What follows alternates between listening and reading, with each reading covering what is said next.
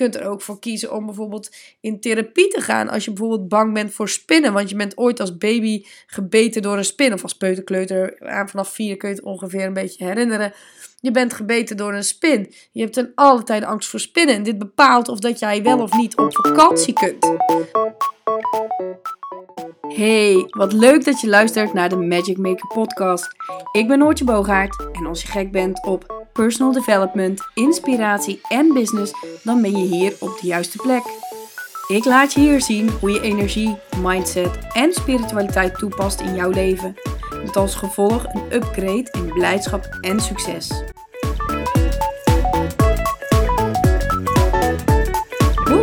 Het is weer tijd voor een nieuw podcastonderwerp en deze keer ga ik het met jullie hebben over kiezen. Moet je wel kiezen? Is het altijd wel nodig om een keuze te maken? En we zitten weer in een tijd waarin ontzettend veel gebeurt. Er is energetisch heel veel aan de hand. Er gebeurt maatschappelijk heel erg veel. Er zit van alles in de lucht, uh, wat er ook weer voor zorgt dat er keuzes wordt gemaakt. Dat je misschien wel op springen staat in je hoofd. Dat je brein het gewoon niet meer aan kan. Dat je fysiek tegen dingen aanloopt. Maar alles heeft te maken met wel of niet kiezen. En dan kun je denken, ja maar Noor, dat is allemaal hartstikke leuk dat jij dat zo in je hoofd hebt, dat kiezen. Maar uh, dat lukt me helemaal niet, dat kiezen. En dat begrijp ik ook. Dus ik ga vandaag jullie meenemen in twee stukken. Eén, wat als je wel kiest? En het tweede stuk, wat als je niet kiest? En eigenlijk misschien wel voor alles gaat. Ik hoor ontzettend veel mensen om me heen die struggles hebben als het gaat over veranderingen in het leven, stappen maken, transformeren. We zijn namelijk heel veel dingen gewend in ons leven, wat ervoor zorgt dat dat soort van veilige stabiliteit geeft. En die stabiliteit die zorgt ervoor dat jij als mens begrijpt hoe jouw leven in elkaar steekt op dit moment en dat je daar prima mee kunt omgaan. Maar nemen wij genoegen met? Nemen wij genoegen met oh, het gaat wel goed? Want hoe vaak geef jij oprecht antwoord op de vraag aan iemand: hoe gaat het met je? Ik zelf, ik doe het zelf soms ook hoor. En als ik zeg goed, dan gaat het ook wel echt oprecht goed met me. Als ik zeg ja, het gaat prima of het is oké, dan is er meestal wel iets aan de hand. Maar ik ga niet altijd tegen iedereen ook gelijk alles weer uit de doeken doen. Want A, wil ik mensen daar ook niet mee vermoeien. Dat is aan de ene kant ook weer een bullshit reden. Want sommige mensen staan daar echt onwijs voor open. En ik denk ook dat je zelf bewust mag zijn van het feit dat op het moment dat jij die vraag stelt. hey, hoe gaat het met je? Dat je ook een antwoord kunt krijgen die misschien niet zo bevredigend is als dat je had verwacht. Dus als jij die vraag stelt, doe dat niet uit fatsoen, maar doe dat echt uit interesse. Want interesse in mensen is gewoon ontiegelijk belangrijk. Wij zijn een volk, wij zijn een ras, wij zijn een, een soort die eigenlijk samen willen zijn. Eigenlijk in verbinding willen gaan en met elkaar willen connecten. Op het moment dat je niet dat gevoel hebt dat je wil connecten, op het moment dat je denkt, ja maar uh, ik ben liever alleen, ben liever op mezelf, dan is er meestal ja, wel al iets aan vooraf gegaan, waardoor je niet wilt of kunt connecten. Prima hè? Want ik, ik, ik, een vriendinnetje van mij, die, die zegt, oh, ik was heel erg blij met de situatie, want nu hoefde ik niet zoveel mensen te zien, ik hoefde niemand te knuffelen, kon lekker afstand houden en ik kon gewoon zeggen, ik kom niet naar je feestje voor mij was het tegenovergestelde, want ik hou van mensen. Ik vind het ontzettend leuk om onder de mensen te zijn, te genieten, te feesten, samen te dansen, te lachen. Echt heel erg leuk, maar voor haar was het dus niet zo. Nu weet ik dat er bij haar ook wat aan de hand is en dat is ook helemaal oké en prima. Maar weet wel dat aan alles gewerkt kan worden. En ook dat weer, weet je, het is een beetje dat is hoe het nu in mijn brein ook gaat. Ik besef me elke keer als ik iets zeg, niks is 100% zoals het is. En afhankelijk van de keuzes die je dus maakt, en dan komen we wel weer terug bij het onderwerp: moet ik wel of niet kiezen? Leef jij een bepaald leven? En die keuze is volledig aan jou. En dan kun je zeggen: ja, maar hallo Noor. Er zijn weer mensen die leven in oorlogsgebieden. Er zijn mensen die zijn nou eenmaal in een ongelukkige thuissituatie geboren. Er zijn mensen die zijn arm, die hebben echt geen geld. Zelfs dan is het een keuze. Andere kant op gedraaid, er zijn mensen die eh, in een heel fijn nest zijn geboren. Die misschien op latere leeftijd pas tegen dingen aan gaan lopen, omdat ze het altijd heel erg fijn hebben gehad en nooit dingen mee hebben gemaakt. En in die zin negatieve dingen mee hebben gemaakt. Ehm, het kan ook zijn dat je ontzettend veel geld hebt. Maar daardoor heb je eigenlijk misschien wel geleerd dat mensen niet te vertrouwen zijn. Omdat ze altijd bij jou zijn vanwege je geld. Terwijl dat misschien helemaal niet zo is. Maar op het moment dat je dat in je brein hebt, ga je er eigenlijk al vanuit dat dat de intentie is waarmee mensen contact met jou opnemen. En dat zorgt er dan tevens ook weer voor dat jij bepaalde signalen uitzendt naar die persoon. Je zult niet zo snel iemand in jouw keuken laten kijken. Je zult niet zo snel een vertrouwensband opbouwen met iemand of oprecht en eerlijk tegen iemand zijn, omdat je bang bent dat ze daar misbruik van gaan maken. En vertrouwen gaat hand in hand met kiezen. Want wat als je nou, ik trek hem heel even business-wise. Het kan zijn dat jij in je onderneming, dat je zoiets zegt van, nou, ik wil echt, ik wil gewoon dit en ik wil dat en ik wil dat. En uh, dan begin je daar ook aan en je doet er tien dingen tegelijk en niks lukt 100%. Nou, ik ben zelf ook zo'n persoon geweest. Ja, in die zin, uh, dat heb ik nog steeds, maar ik herken het nu aan mezelf. Ik heb ontzettend veel ideeën en plannen altijd in mijn hoofd. Dus ik begin ergens aan, maar ondertussen zet ik ook nog vijf andere dingen op. Ik heb dat afgeleerd. Wat ik doe, is ik maak een keuze voor één of twee dingen. Die ga ik uitwerken. Pas als dat volledig geautomatiseerd is. Als dat loopt, als dat staat, dan, hè, dan nog een keer geanalyseerd, nog een keer aangepast. Pas als dat allemaal loopt en het klopt en het werkt, dan pas door naar een volgend iets. Nou hebben we ook nog te maken met het universum, hè, zoals ik het noem, de spirit vibes, de magic. Kan zijn dat, ook al ben ik met die twee dingen bezig, dat ineens mijn brein zegt, er komt iets binnen, een soort download-achtig iets. En dat ik dan denk, oh ja, shit, dit moet ik eigenlijk ook doen, man. Dit is, dit is iets wat voor mij ook belangrijk is. En, en, en ik weet dat dit ook moet gebeuren. Dan, op zo'n moment, kan het zeker zijn dat ik er nog een derde ding bij pak. Maar meestal schrijf ik het op dat moment op. Ik laat het bezinken. Ik ga er nog een keer over nadenken. Ik spar nog even met collega's of vrienden erover. En vervolgens ga ik het dan in gang zetten. Of ik voeg het in in de eerste twee stukken die ik al heb gedaan. Is, is dit bij mij zomaar gegaan? No way! Ik heb hier jaren over gedaan. Uh, en waarom jaren? Om, ja, vanwege al die interesses, vanwege al die dingen, vanwege veranderingen in het leven. Maar het is een keuze. Wat als ik niet had gekozen? Ja, dan was het echt een messy life geweest in dit geval. Want op het moment dat je tien dingen tegelijk wil doen en alles maar half, dan komt het uiteindelijk niet echt van de grond. En het is dus belangrijk dat wat jij doet, dat het uiteindelijk ook een soort van succesbeleving wordt. Want anders krijg je elke keer klap na klap. En dan denk je, ja, ben niet goed genoeg. Mensen vinden me niet leuk. Uh, ik kan het waarschijnlijk toch niet. Ik heb niet de juiste opleiding. Uh, en dan ga je van alles bedenken om jezelf maar feitelijk naar beneden te halen. Nu kunnen we dat kiezen ook een andere kant op trekken. En dat gaat even over het leven in het algemeen. Moet ik kiezen tussen warme chocolademelk en een ontzettend lekker ijsje? Nee. Dat hoeft niet. Ik heb dat mijn kleine ook altijd geleerd. Ik zeg altijd: mama betaalt dit voor jou. Als jij dat wil, dan betaal je het zelf. Zijn keuze. Ik zeg: je hoeft niet te kiezen. Je moet zoeken naar mogelijkheden waarop het beide mogelijk is. Moet je dus kiezen tussen allerlei zaken, zoals bijvoorbeeld uh, wat, wat je in de avond gaat eten. als de ene zin heeft in pizza en de ander heeft zin in uh, wokgroenten, moet je dan kiezen. Aan de ene kant zeg je ja, want ik ga echt geen twee gerechten klaarmaken. En aan de andere kant, op het moment dat je voor beide kiest, maak je wel twee personen blij. Gaat het dan over schaarste? Gaat het dan over overvloed?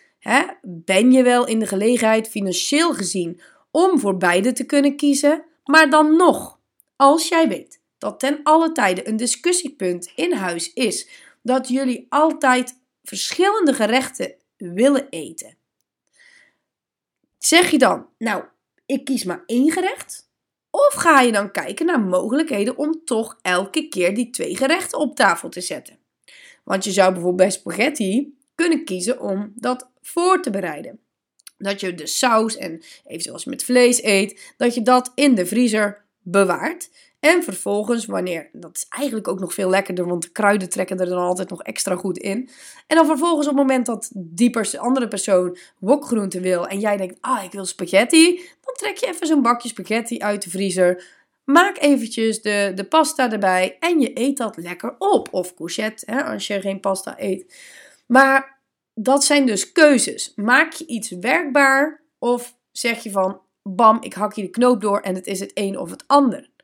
En dit is precies wel een punt waarin je in het leven voor jezelf ook duidelijkheid moet krijgen en creëren. Want wanneer je niet duidelijk bent en ook zelf niet duidelijk aangeeft wat je wil, zul je never, ever, ever nooit krijgen wat je wil. Wij zijn als mens ook echt geneigd om te pleasen.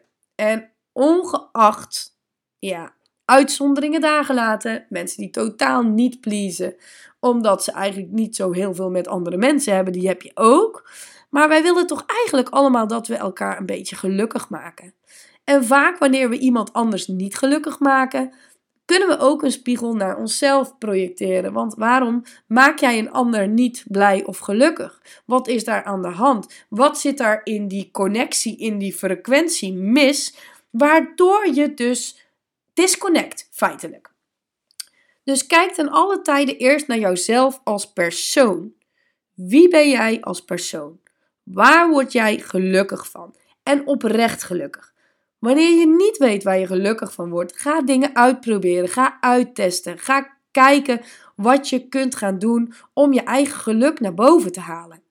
En wanneer blijkt dat dat geluk afhankelijk is van andere mensen, moet je je ook feitelijk wel afvragen: is dat daadwerkelijk jouw geluk?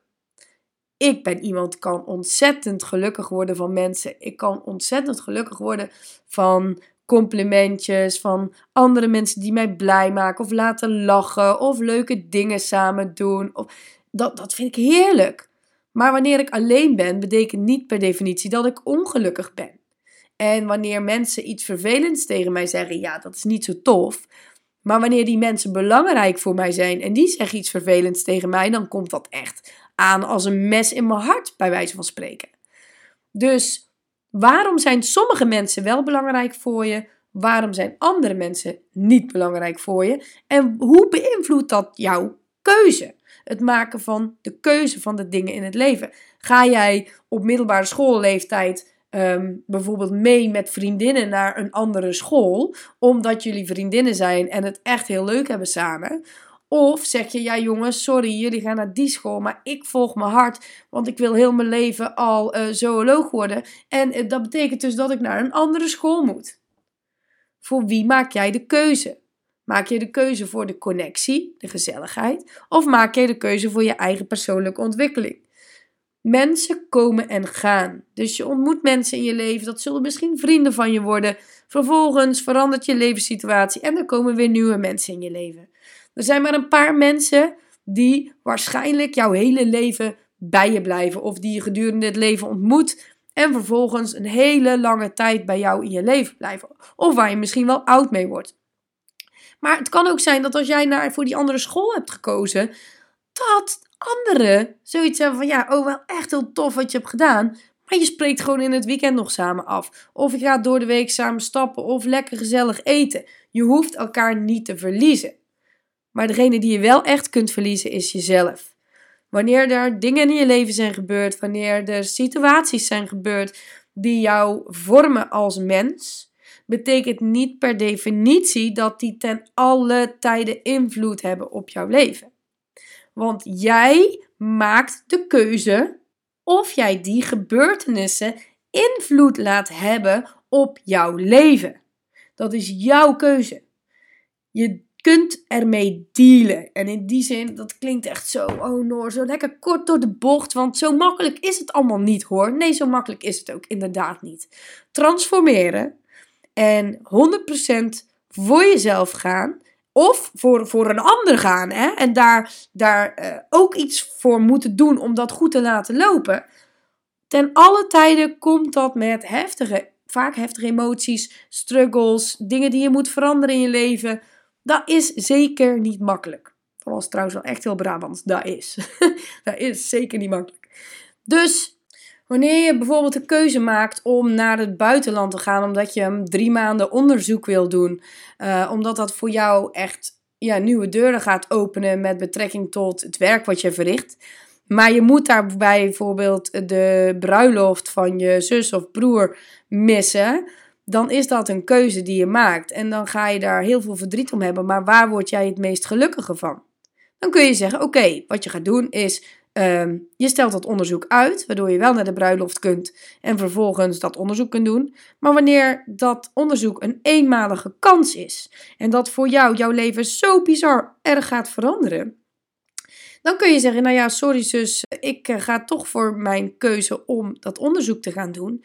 En ik volg bijvoorbeeld je bruiloft op, eh, via social media of via, via een Zoom-link, eh, waardoor je er toch enigszins bij betrokken bent. En ik denk dat dat dus de keuze maakt, want het kan wel zijn dat je zus daardoor misschien boos op je is. En misschien denkt van ja, dat vind ik echt niet tof, weet je, je bent super belangrijk voor me en dan ga je mijn bruiloft missen. Maar wanneer je dat onderzoek mist, loop je misschien andere kansen in je leven mis om je werk zo uit te bouwen, zodat jij bijvoorbeeld ja, echt gewoon uh, de one and only wordt op dat gebied. Dus waar liggen die emoties? Kun jij het handelen dat je niet op die bruiloft bent geweest? Of zou je het kunnen handelen dat je dat onderzoek misloopt? En dat maakt dus echt dat je naar jezelf moet kijken, want niemand kan dat voor jou beslissen. Mensen kunnen argumenten aandragen, mensen kunnen, kunnen van alles aan je laten zien en zoeken naar andere mogelijkheden, maar het blijft ten alle tijden jouw keuze die je maakt. Goed, emoties zijn iets wat bizar erg speelt bij heel veel mensen. Hè? We hebben angst, we hebben verdriet, we hebben liefde, we hebben geluk, we hebben blijdschap, we hebben, oh, bedenk het maar zo gek, boosheid, woede. En al die emoties die zitten in ons en die komen ook ergens vandaan. We zijn geboren met bepaalde emoties hè, door DNA-overdracht, door dingen die we in de buik hebben ervaren, etc. Maar er komen ook heel veel emoties bij vanuit stukken die we mee hebben gemaakt in het leven. Wanneer je in elkaar bent geslagen door iemand, uh, bijvoorbeeld op de basisschool, ja, dat kan effect hebben voor het feit dat wanneer iemand maar even jou wil aanraken, dat je eigenlijk gelijk al in elkaar duikt. Terwijl iemand anders bijvoorbeeld heel lief gewoon tegen je wil zijn. Iemand wil lief tegen jou zijn en jij krijgt daar een gevoel van angst door, of, of, of, of pijn, of whatever. En betekent dat dan per definitie dat je nooit door iemand geknuffeld kan worden? Nee, dat betekent het niet. Het betekent alleen dat het op een andere manier aangepakt mag worden. Dus bijvoorbeeld, je kiest ervoor dat iemand tegen jou zegt: Ik wil je nu graag een knuffel geven. Je kijkt elkaar aan en dan is het oké, want dan komt dat niet, maar, niet ineens meer uit een bepaalde hoek. Kunt er ook voor kiezen om bijvoorbeeld in therapie te gaan als je bijvoorbeeld bang bent voor spinnen. Want je bent ooit als baby gebeten door een spin. Of als peuterkleuter, vanaf vier kun je het ongeveer een beetje herinneren.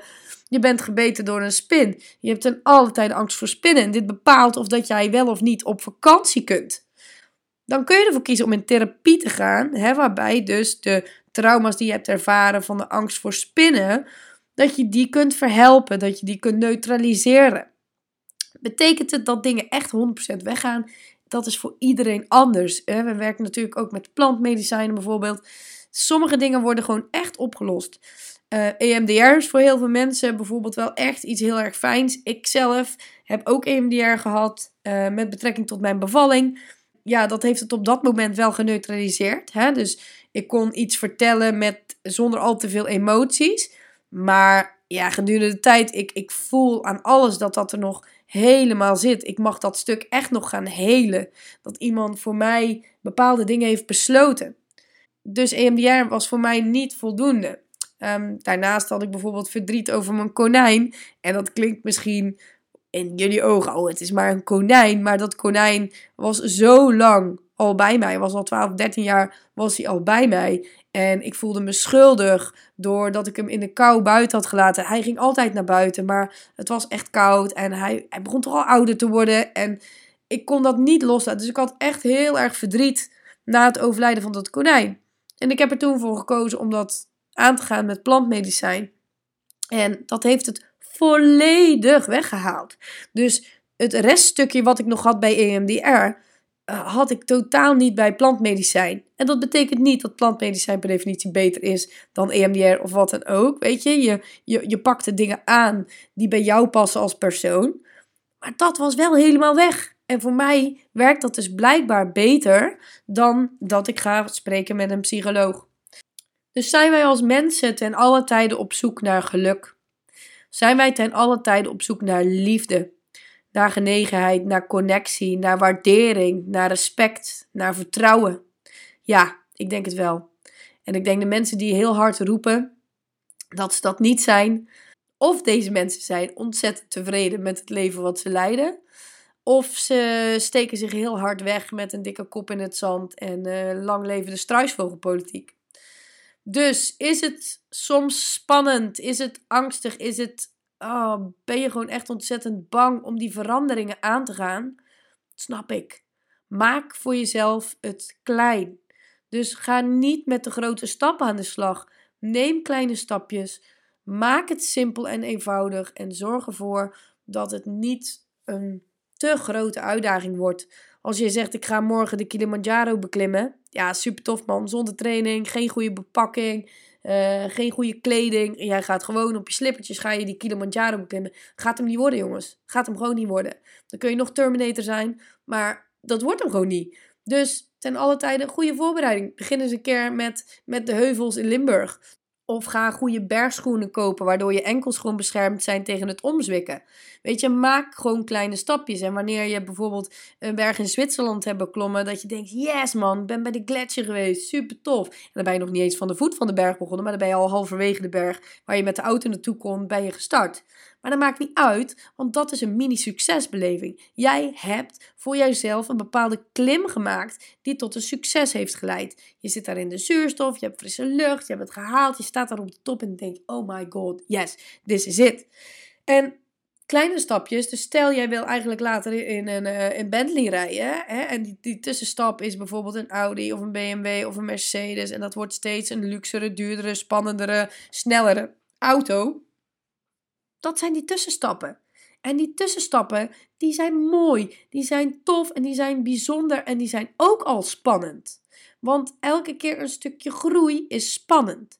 Durf je geen relaties aan te gaan en kies je ervoor om ten alle tijde gewoon eerst een keer met iemand op date te gaan, dan is dat misschien al een ontiegelijke uit. Misschien is de uitdaging al om überhaupt iemand mee te vragen op date. Misschien is dat al eigenlijk best wel uit of je comfortzone. Betekent niet dat dat een relatie hebben en forever bij iemand zijn waarmee je ontiegelijk gelukkig bent, betekent niet dat dat niet in het, in het verschiet zit. Maar geef jezelf de kans en de tijd om alles rustig te ontdekken. En probeer niet terug te vluchten in die struisvogelpolitiek. Probeer niet terug in die paniek en die angst te raken die er eigenlijk altijd al is geweest. Probeer te vertrouwen op datgene wat je al hebt bereikt of wat je al voor elkaar hebt gekregen. En vaar op je gevoel en check je gevoel. Is dit gevoel mijn oude gedachtegang? Is dit gevoel iets waar ik ooit mee heb moeten dealen? Of is dit een nieuw gevoel? Is dit een gevoel waarbij ik wel gelukkig ben? Vind ik het toch wel spannend, maar is dit even de angst die terugkomt? Want wat als dit niet goed gaat? Wat als dit misgaat? Wat als ik voor mezelf heb gekozen, maar dat toch niet de juiste keuze is? En dat is ook een beetje hoe het universum natuurlijk werkt. Je krijgt dingen op je bord waar je iets mee mag of iets mee moet eigenlijk zelfs, tenzij je niks wil veranderen. Maar ehm, je krijgt dingen op je bord waar jij mee mag dealen. En waarom moet je altijd met al die shit dealen? Soms denk ik ook echt wel eens, oh my god, kan het niet gewoon allemaal eens even gewoon lekker simpel zijn? Lekker makkelijk zijn? Moet het altijd allemaal helemaal complex? Ik snap dan ook wel dat sommige mensen het heerlijk vinden 25 tot 30 jaar dezelfde baan te hebben. Waarom? Dat is vastigheid. Zelfde inkomen, zelfde salaris. Je weet precies wanneer je op vakantie kan. Je weet precies wat, uh, wat je vrije dagen zijn. Helemaal fijn. Ja, hutje mutje, samen met je vrouwtje op het bankje zitten. Maar ja, ik heb helemaal niet zo heel veel bijzonders met elkaar. Maar ja, weet je, je zit gewoon lekker met elkaar bankje. Je verveelt elkaar niet. En uh, het is eigenlijk best wel prima, want het is gewoon wat je kent. Geen gekkigheid, geen verdriet, geen geen uh, bizarre dingen die je met elkaar meemaakt, omdat je gewoon precies weet hoe het in elkaar zit. Dat kan ook ontzettend rust creëren. Ja, in mijn hoofd werkt dat dus echt niet zo, want ja, er is altijd wel een stuk groei. Ik vind transformeren vind ik fantastisch, vind ook het ergste wat er is, maar ik vind het ook fantastisch dat wanneer iets super fucking slecht gaat, dat je dan echt, echt een bord voor je kop krijgt. Maar niet een bord als in een stopbord, maar meer zo van bam, smack, in your face. Gewoon even word je helemaal onderuit gehaald. Waardoor er ontzettend veel verdriet en onzekerheid en twijfel en alles komt naar boven. En dan kan je heel erg op het bekritiseren van de situatie gaan zitten. Of op het bekritiseren van een ander gaan zitten. Maar je kunt ook een spiegel naar jezelf toedraaien. Van oké, wat is mijn aandeel hierin? Hoe kan het dat het zo ver gekomen is? Wat is er gebeurd? Welke keuzes heb ik gemaakt? Welke dingen heb ik gedaan? Wat ertoe heeft geleid dat misschien deze situatie wel is ontstaan? Of is het een wisselwerking geweest tussen bijvoorbeeld twee personen? Of is het een wisselwerking geweest met je baas? Of, of, of met het, huis waarin je woont? Whatever. Dus ga dat voor jezelf ook echt analyseren. En ga dan ook gewoon kijken van... Joh, dit was misschien niet heel handig steek je hand eerst even in eigen boezem, want ten alle tijden het blijft, zoals ik al zei, al honderd keer, jouw keuze. En wanneer je kunt inzien wat er mis is gegaan, kun je het ook veranderen. En kan je het weer draaien naar iets positiefs of iets heel moois. En dat betekent dan misschien dat je wel op kortere termijn die Bentley krijgt. Dat je wel die liefdevolle relatie hebt. Dat er eigenlijk wel al in zat. Of dat je wel die reis kunt gaan maken die je al super lang op het lijstje hebt staan. En dan toch ook die bruiloft van die zus nog mogelijk is. Weet je dus, kijk naar jezelf. Ga oprecht voelen bij jezelf. Laat je niet te veel uit het veld slaan door dingen die gebeuren. Maar probeer, probeer er naar te kijken alsof je er wat aan kan doen. Probeer te kijken en te zoeken naar de mogelijkheden die er zijn. En betekent dat dat je never ever ever moet janken, dat je met deuren gaat gooien, dat je helemaal instort, dat je het leven niet meer ziet zitten, dat je eigenlijk gewoon weg wil lopen van aarde? Nee, dat zal echt nog wel een keer gebeuren. En we zijn mensen en we hebben emoties gekregen en die hebben we niet voor niks gekregen. En als je het echt niet meer ziet zitten, Siggy had wat heel moois in de skilift. Hij zegt: Mama, ik heb een beetje het gevoel alsof wij worden bestuurd. Hij zei: Ja, ik weet eigenlijk niet of het kan, maar ik voel dat wel zo. Dan kun je altijd dus nog denken, zoals Siggy, we worden gewoon bestuurd en we hebben niet de keuze, het wordt voor ons geregeld. Dan kun je daar misschien je rust in vinden. Maar goed, ik ga er niet voor kiezen. Ik kies ervoor om vol te leven. Met struggles, met angsten, met verdriet. Maar daarna ook heel veel blijdschap, geluk en ontzettend bijzondere ervaringen in het leven. Dus ik wens jullie een heel fijn leven. Maak er wat van en het is jouw keuze.